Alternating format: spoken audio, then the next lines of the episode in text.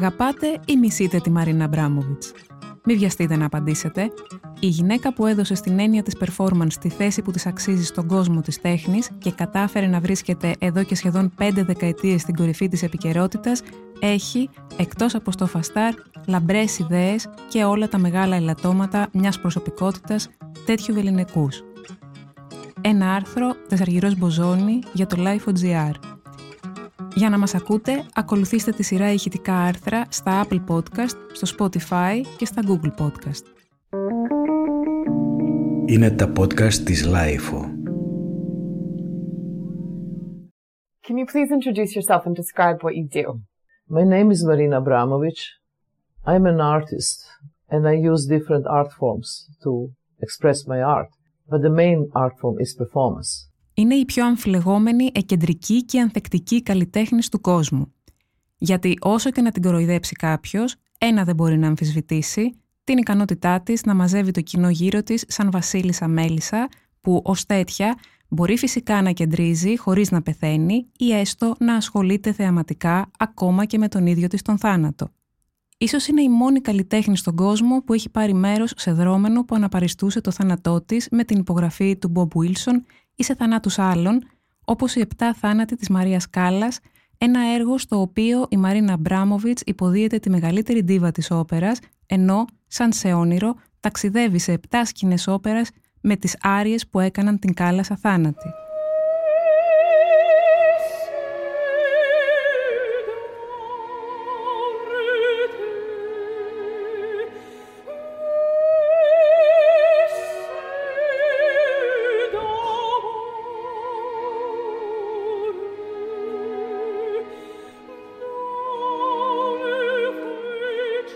Οι άριες ακούγονται από την Μπρούνα που στέκεται σε μια άκρη της σκηνής, την πιστή υπηρέτρια στην αληθινή ζωή της Κάλλας και κληρονόμο της περιουσίας της, που την υποδίονται επτά σοπράνο. Πρόκειται για τις άριες Αντίο Ντελπασάτο από την Τραβιάτα, Βίση Ντάρτε από την Τόσκα, Άβε Μαρία από τον Οτέλο, Ουνμπέλ Βεντρέμο από τη Μαντάμα Μπατερφλάι, Χαμπανέρα από την Κάρμεν, Ιλντόλτσε Σουόνο από τη Λουτσία Ντιλαμερμούρ και την πιο σημαντική από όλες τις άρειε στην καριέρα της Κάλλας, την Κασταντίβα από την Όρμα. Σε επτά σκηνές, σε βίντεο σαν σε ταινίες μικρού μήκους, η Αμπράμοβιτς κάνει επτά ταξίδια στην καριέρα της Κάλλας στους επτά οπερατικούς θανάτους της, με τη Βιολέτα να πεθαίνει από φυματίωση, την Κάρμεν από μαχαίρι, τη Δυσδεμόνα από έναν πίθωνα που τη στραγγαλίζει, την Τόσκα να πέφτει στο κενό, την Όρμα να οδηγείται στην πυρά, τη Λουτσία να τρελαίνεται και να καταραίει ενώ για τη Μαντάμα Μπατερφλάι επέλεξε να πεθάνει από την ακτινοβολία της ατομικής βόμβας. Για 25 χρόνια ήθελα να δημιουργήσω ένα έργο αφιερωμένο στη ζωή και την τέχνη της Μαρίας Κάλλας. Είχα διαβάσει όλες τις βιογραφίες για αυτήν, άκουσα την εξαιρετική φωνή της και παρακολούθησα τις κινηματογραφημένες εμφανίσεις της στις παραστάσεις που έδωσε. Εγωιτεύομαι πάντα από την προσωπικότητά της, τη ζωή της και το θάνατό της, γράφει στην αυτοβιογραφία της η Αμπράμοβιτς. Θέλω να αναπαραγάγω τις σκηνές θανάτου από 7 όπερες. Επτά φορές που η Μαρία Κάλλας πέθανε μπροστά μου, λέει. Η Αμπράμοβιτ πιστεύει ότι στους κοινικού θανάτους την Κάλλα τη σκοτώνει πάντα ο ίδιος άντρας, που ήταν και εραστής της στην αληθινή ζωή, ο Ωνάσης. Αυτόν σκεφτόταν όταν ερμήνευε με συγκλονιστικό τρόπο τις αριές της. Και επιλέγει τον Βίλεμ Νταφό έως δολοφόνο της σε ένα έργο που, όπως λέει, είναι πολύ αγαπημένο της και περιγράφει τον θάνατο μιας ραγισμένης καρδιάς τον θάνατο από αγάπη. Η Μαρίνα Αμπράμοβιτς ήταν 14 ετών όταν άκουσε για πρώτη φορά τη φωνή της Μαρίας Κάλλας και έκτοτε αυτή η φωνή της τυχιώνει. Δεν ξέρω τι έκανα, αλλά ήμουν στην κουζίνα με τη γιαγιά μου και θυμάμαι ότι πάγωσα. Κυριολεκτικά ο χρόνος σταμάτησε. Τίποτα δεν κινούνταν. Έβαλα το ραδιόφωνο στη διαπασόν και αυτή η φωνή απλώς γέμισε το χώρο. Υπήρχε ηλεκτρισμό στον αέρα. Έλεγε πριν από την πρεμιέρα του έργου στην Μπαγερίσε Στάτσόπερ πέρσι.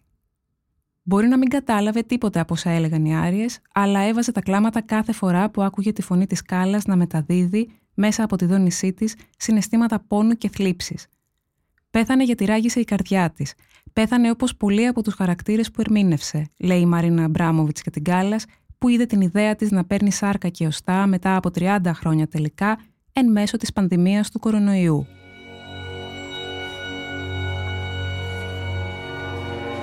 I am a flickering flame on a long candle.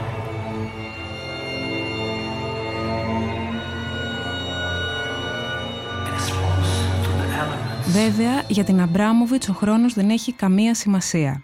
Χρειάστηκε 8 χρόνια για να πάρει άδεια από την Κίνα και να περπατήσει στο συνικό τείχος το 1988 με τον Ουλάι για να δώσουν αυτό το εντυπωσιακό και δραματικό τέλος στη σχέση τους, 12 χρόνια για να κάνει τα 7 Easy Pieces στο Guggenheim το 2005 και με τις πολύ ωραίες performance ακινησίας έχει δείξει όχι μόνο τη σχέση της με το χρόνο, αλλά και τη δύναμη της θέλησης και της αυτοπιθαρχίας της. Παρά το γεγονός ότι έχει επιδοθεί σε κάθε είδους ακρότητες, σήμερα διατρανώνει την άποψη ότι πρέπει να επιστρέψουμε στην απλότητα, είμαστε πραγματικά χαμένοι, μιλώντας για την κατανόηση της φύσης και της ανθρώπινης επαφής. Και βέβαια, παράλληλα με αυτές τις δηλώσεις, πουλάει και μια εκδοχή επαυξημένης πραγματικότητας στο εαυτού της στον οίκο Δημοπρασιών Κρίστης στο Λονδίνο. Δεν είναι λίγοι αυτοί που θεωρούν ότι σήμερα η Μαρίνα Αμπράμοβιτς δεν είναι παρά μια μηχανή που παράγει χρήμα. Δικαιολογούνται εν μέρη. Η παλιά Αμπράμοβιτς της ανατρεπτικής πρωτοποριακής performance έχει δώσει τη θέση της σε ένα άλλο πρόσωπο.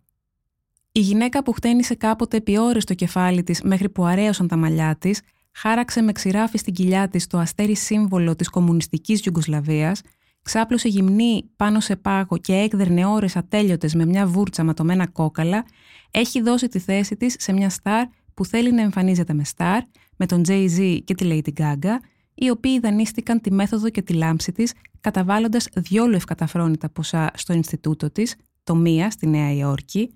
Θέλει επίσης να κάνει περιοδίες διδάσκοντας την περίφημη μεθοδό της και φωτογραφίσεις μόδας για διάσημους οίκους. Το όνομά της είναι ένα μπραντ, η ίδια μια σκληρή όπως λένε επιχειρηματίας.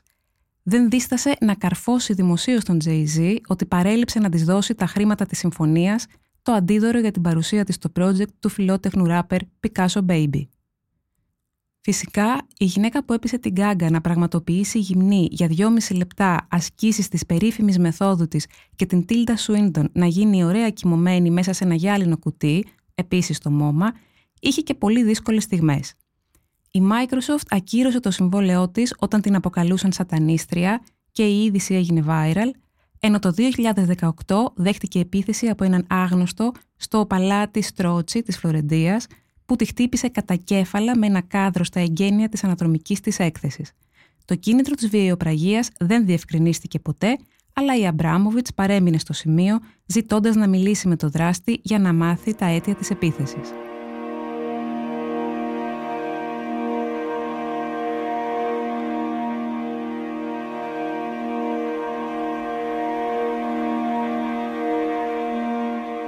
Όταν το Νέον την έφερε στην Αθήνα το 2016 για να κάνει τη μέθοδό της Αζουάν στο Μουσείο Μπενάκη, όλοι περίμεναν ότι θα βίωναν μια συγκινητική εμπειρία ανάλογη με αυτήν που είχαν δει σε βίντεο από το μόμα της Νέας Υόρκης το 2010 με την Αμπράμοβιτς να υποδέχεται συνολικά 850.000 επισκέπτες που περίμεναν υπομονετικά για να αντικρίσουν το βλέμμα της στη διάρκεια της 50 ωρών performance της με κορυφαία στιγμή της αυτή τη συνάντησή της με τον σύντροφό της στη ζωή και την τέχνη Ουλάι μετά από πολλά χρόνια. Αντιθέτως, το πολυπληθές κοινό που γέμισε τον Μπενάκι βρέθηκε να μετράει κόκκους ρυζιού ή φακής και έκλαψαν τα social media. Βεβαίως, οι ίδιοι θα ξαναπήγαιναν και σε άλλη performance της, πρωτίστως από περιέργεια, για να δουν ό,τι και αν κάνει και για να την κοροϊδέψουν στη συνέχεια, αλλά αυτό είναι μέρος του marketing της ιερίας που είναι πολύ σίγουρη για αυτά που κάνει. Η μόνη στιγμή που η πάντα ήρεμη και ανέκφραστη Αμπράμοβιτ εξεράγει ήταν σε εκείνη τη συνέντευξη τύπου στο Μπενάκι, όταν ένας δημοσιογράφος τη ρώτησε αν η performance είναι τέχνη. Τρελός είστε, δεν υπάρχει καμία διαφορά, είπε. Τώρα με θίξατε. Με χτυπήσατε στο ευαίσθητο σημείο μου. Αφιέρωσα όλη μου τη ζωή για να περάσω αυτή τη μορφή τέχνης στο κυρίως μενού της τέχνης. Κάποτε η φωτογραφία και το βίντεο δεν ήταν τέχνη, σήμερα είναι. Η performance χρειάστηκε περισσότερο χρόνο, αλλά σήμερα είναι και αυτή μια μορφή τέχνης. Όσο περισσότερο αποξενωνόμαστε και όσο πιο πολύ κυριαρχεί η τεχνολογία δε, η performance θα έχει άμεση σχέση με τους ανθρώπους. Σε κάθε οικονομική κρίση προκύπτει performance γιατί δεν είναι εμπόρευμα, δεν μπορείς να την πουλήσεις στην αγορά, όπως ένα ζωγραφικό έργο. Στις performance εμπλέκω το κορμί μου για να απελευθερωθώ από τον φόβο. Το σώμα υπακούει πλήρως το μυαλό και το τελευταίο είναι που μας βάζει όλα τα εμπόδια, δημιουργώντας αναχώματα και ενδιασμούς, έχει πει η Μαρίνα Μπράμοβιτς. Αναμφισβήτητα είναι μία από τις λίγες καλλιτέχνηδες που πουλά την performance τόσο καλά και τόσο ακριβά. Και τα πολλά χρήματα από τις performance ήταν αυτά που έφεραν έναν μεγάλο έρωτα και μια ιστορική σχέση σε μια θλιβερή αίθουσα δικαστηρίων με τον αντίδικο και πρώην συντροφό της στη ζωή και στην τέχνη Ουλάι να χαρακτηρίζει τη νομική διαδικασία δυσάρεστη και στενόχωρη, παρομοιάζοντάς την με μάχη ενάντια στον καρκίνο. Ulai. If you ask me the question, what I think about Ulai, come to mind so many answers. Η συνάντηση της Αμπράμοβιτς με τον δυτικογερμανό καλλιτέχνη Ούβε Λάισιπεν, γνωστότερος ως Ουλάι, που πέθανε τον Μάρτιο του 2020, υπήρξε σταθμό στην καριέρα της, αλλά και στην ανάπτυξη της καλλιτεχνικής της προσωπικότητας. Συνεργάστηκαν περίπου για μία δεκαετία. Ο χωρισμός τους μετά από 12 χρόνια είναι ίσως ο πιο εντυπωσιακός και συμβολικός χωρισμός που έχει δει η εποχή μας. Έγινε με το μεγάλο περπάτημα την τελευταία τους performance το 1988, όταν οι δυο τους αποφάσισαν να διασχίσουν το συνικό τείχος, ξεκινώντας ο καθένας από διαφορετικές άκρες, μέχρι να συναντηθούν κάπου στη μέση. Το προετοίμαζαν 8 χρόνια, όσο χρειάστηκε να βγουν όλες οι απαραίτητες άδειες από τις κινέζικες αρχές. Η αγωγή που κατέθεσε ο Ουλάι σε βάρος της υποστήριζε ότι η Σέρβα καλλιτέχνης είχε παραβιάσει ένα συμβόλαιο που είχαν συνάψει μεταξύ τους από το 1999. Οι δυο τους ήταν σύντροφοι και συνδημιουργοί μιας σειράς έργων. Το συμβόλαιο προέβλεπε ότι το 50% των κερδών από τα έργα που είχαν δημιουργήσει μαζί θα πήγαινε στην Καλερί, το 30% στην Αμπράμοβιτς και το 20% στον Ουλάι. Σύμφωνα με τον Ουλάι, η Αμπράμοβιτς δεν τον ενημέρωνε για τις πωλήσεις και κατέθεσε το προβλεπόμενο ποσό από τις πωλήσεις μόνο τέσσερις φορές μέσα σε 16 χρόνια. Το δικαστήριο του Άμστερνταμ που εκδίκασε την αγωγή αποφάνθηκε ότι ο Ουλάι είχε το δικαίωμα του 20% των καθαρών κερδών από τις πωλήσεις των έργων και κάλεσε την Αμπράμοβιτς να του καταβάλει το ποσό των 250.000 ευρώ για τα δικαιώματα των έργων που έχει πουλήσει, καθώς και 23.000 ευρώ για τα νομικά έξοδα. Επιπλέον, η Αμπράμοβιτς έπρεπε να αναγνωρίσει ότι όλα τα έργα από το 1976 έως το 1980 και από το 1981 έως το 1988 ήταν συμπαραγωγές με τον Ουλάι, ενώ σε διάστημα 15 ημερών έπρεπε να παραδώσει γραπτή αναφορά με όλες τις αναπαραγωγές των έργων από το 2007 μέχρι εκείνη τη στιγμή και τις πωλήσεις αυτών. Η δεύτερη ήττα των τελευταίων ετών ήταν η ακύρωση των μεγαλόπνων σχεδίων της για το Ινστιτούτο Τέχνης που σχεδίαζε να κάνει, για το οποίο όχι μόνο γύρισε όλο τον κόσμο προκειμένου να συγκεντρώσει τα χρήματα, αλλά πήρε και μεγάλες χορηγίες, συγκεντρώνοντας 2,2 εκατομμύρια δολάρια από δωρεές και καμπάνιες. I come from Orthodox background. My grandmother was always going to the church.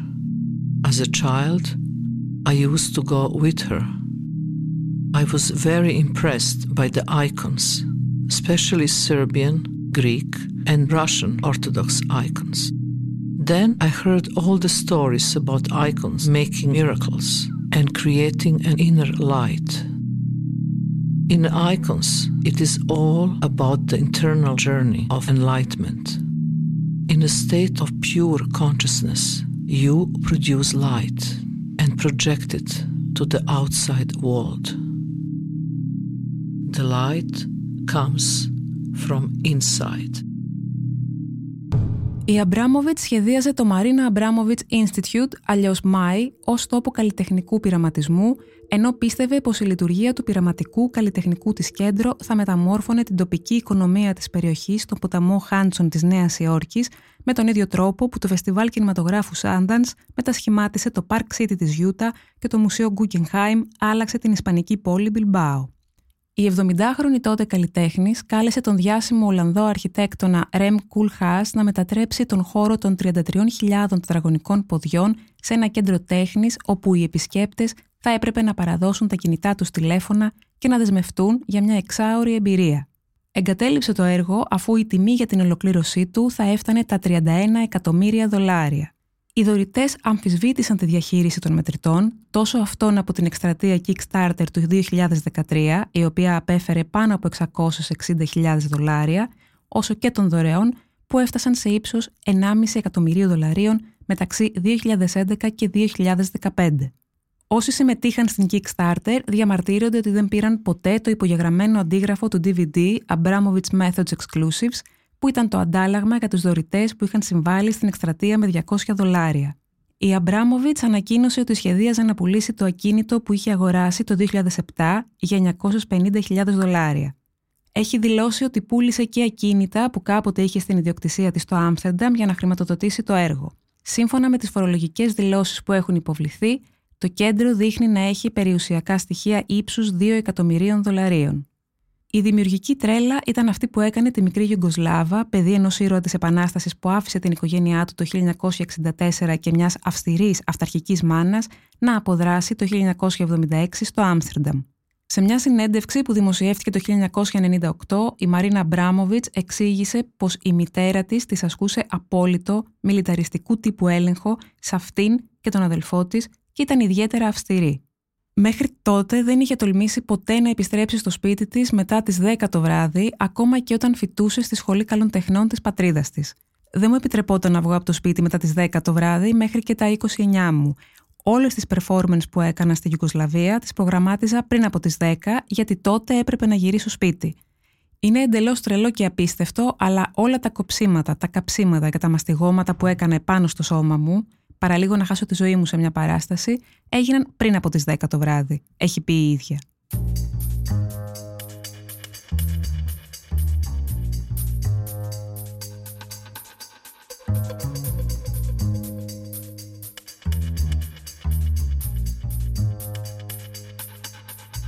Ξεκίνησε τη δεκαετία του 70 στο Βελιγράδι και έγινε γνωστή στον κόσμο χρησιμοποιώντας το σώμα της ως εργαλείο για τη δημιουργία τέχνης. Το 1997 στην Πιενάλε της Βενετίας στεκόταν για ώρες επάνω σε έναν λόφο από τεράστια κόκαλα με υπολείμματα αίματος και σάρκας. Το Balkan Baroque είναι ίσως μία από τις πιο σημαντικές performance της δεκαετίας του 90. Η Αμπράμοβιτς έτριβε τα οστά με μανία για να καθαρίσει το αίμα. Η εγκατάσταση συμβόλιζε τις αιματηρές συγκρούσεις στην πολύπαθη περιοχή των Βαλκανίων. Οι δηλώσεις της κάθε τόσο ήταν εμπριστικές και πήραζαν πολύ ένα κοινό ψαγμένο και καθώς πρέπει που ήθελε να την παρακολουθεί για να δείχνει προχωρημένο, αλλά όχι και να ακούει πράγματα ενοχλητικά. Φυσικά η Αμπράμοβιτ δεν έδωσε ποτέ σημασία σε αυτά. Λέει ό,τι θέλει και ας γνωρίζει την αντίδραση που θα προκύψει. Τα παιδιά θα ήταν μια καταστροφή για τη δουλειά μου. Έχεις ένα σώμα με μια περιορισμένη ενέργεια που σε αυτή την περίπτωση θα έπρεπε να διαιρέσεις, είχε δηλώσει στην Τάγκε Σπίγκελ, ενώ τόνισε ότι τα παιδιά κρατούν τις γυναίκες πίσω όταν δραστηριοποιούνται στον κόσμο της τέχνης. Κατά τη γνώμη μου, αυτός είναι και ο λόγος που οι γυναίκες δεν είναι τόσο επιτυχημένες όσο οι άνδρες στον κόσμο της τέχνης. Υπάρχει αυθονία ταλαντούχων γυναικών.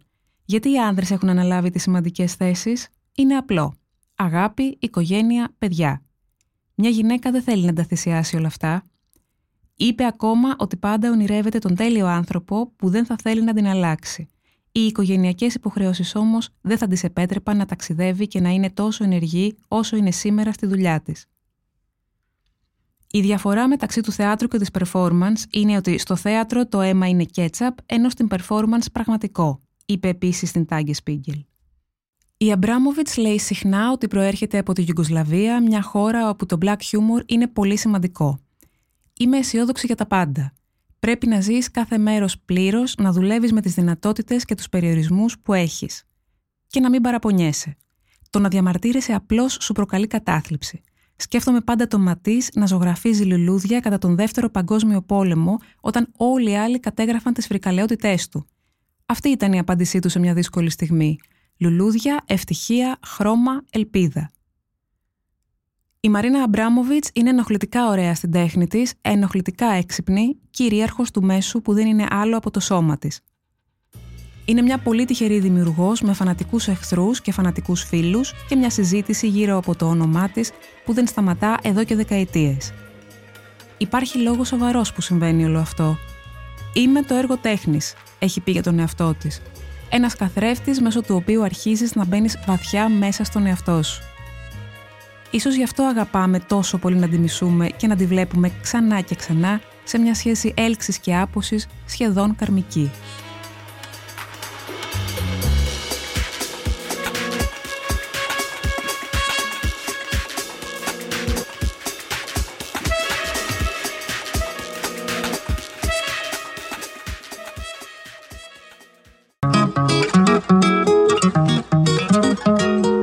Ήταν ένα άρθρο της Αργυρός Μποζόνη για το Life.gr.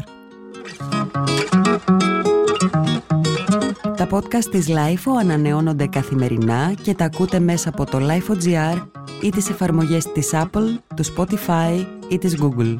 Κάντε subscribe πατώντας πάνω στα αντίστοιχα εικονίδια για να μην χάνετε κανένα επεισόδιο. Είναι τα podcast της LIFO.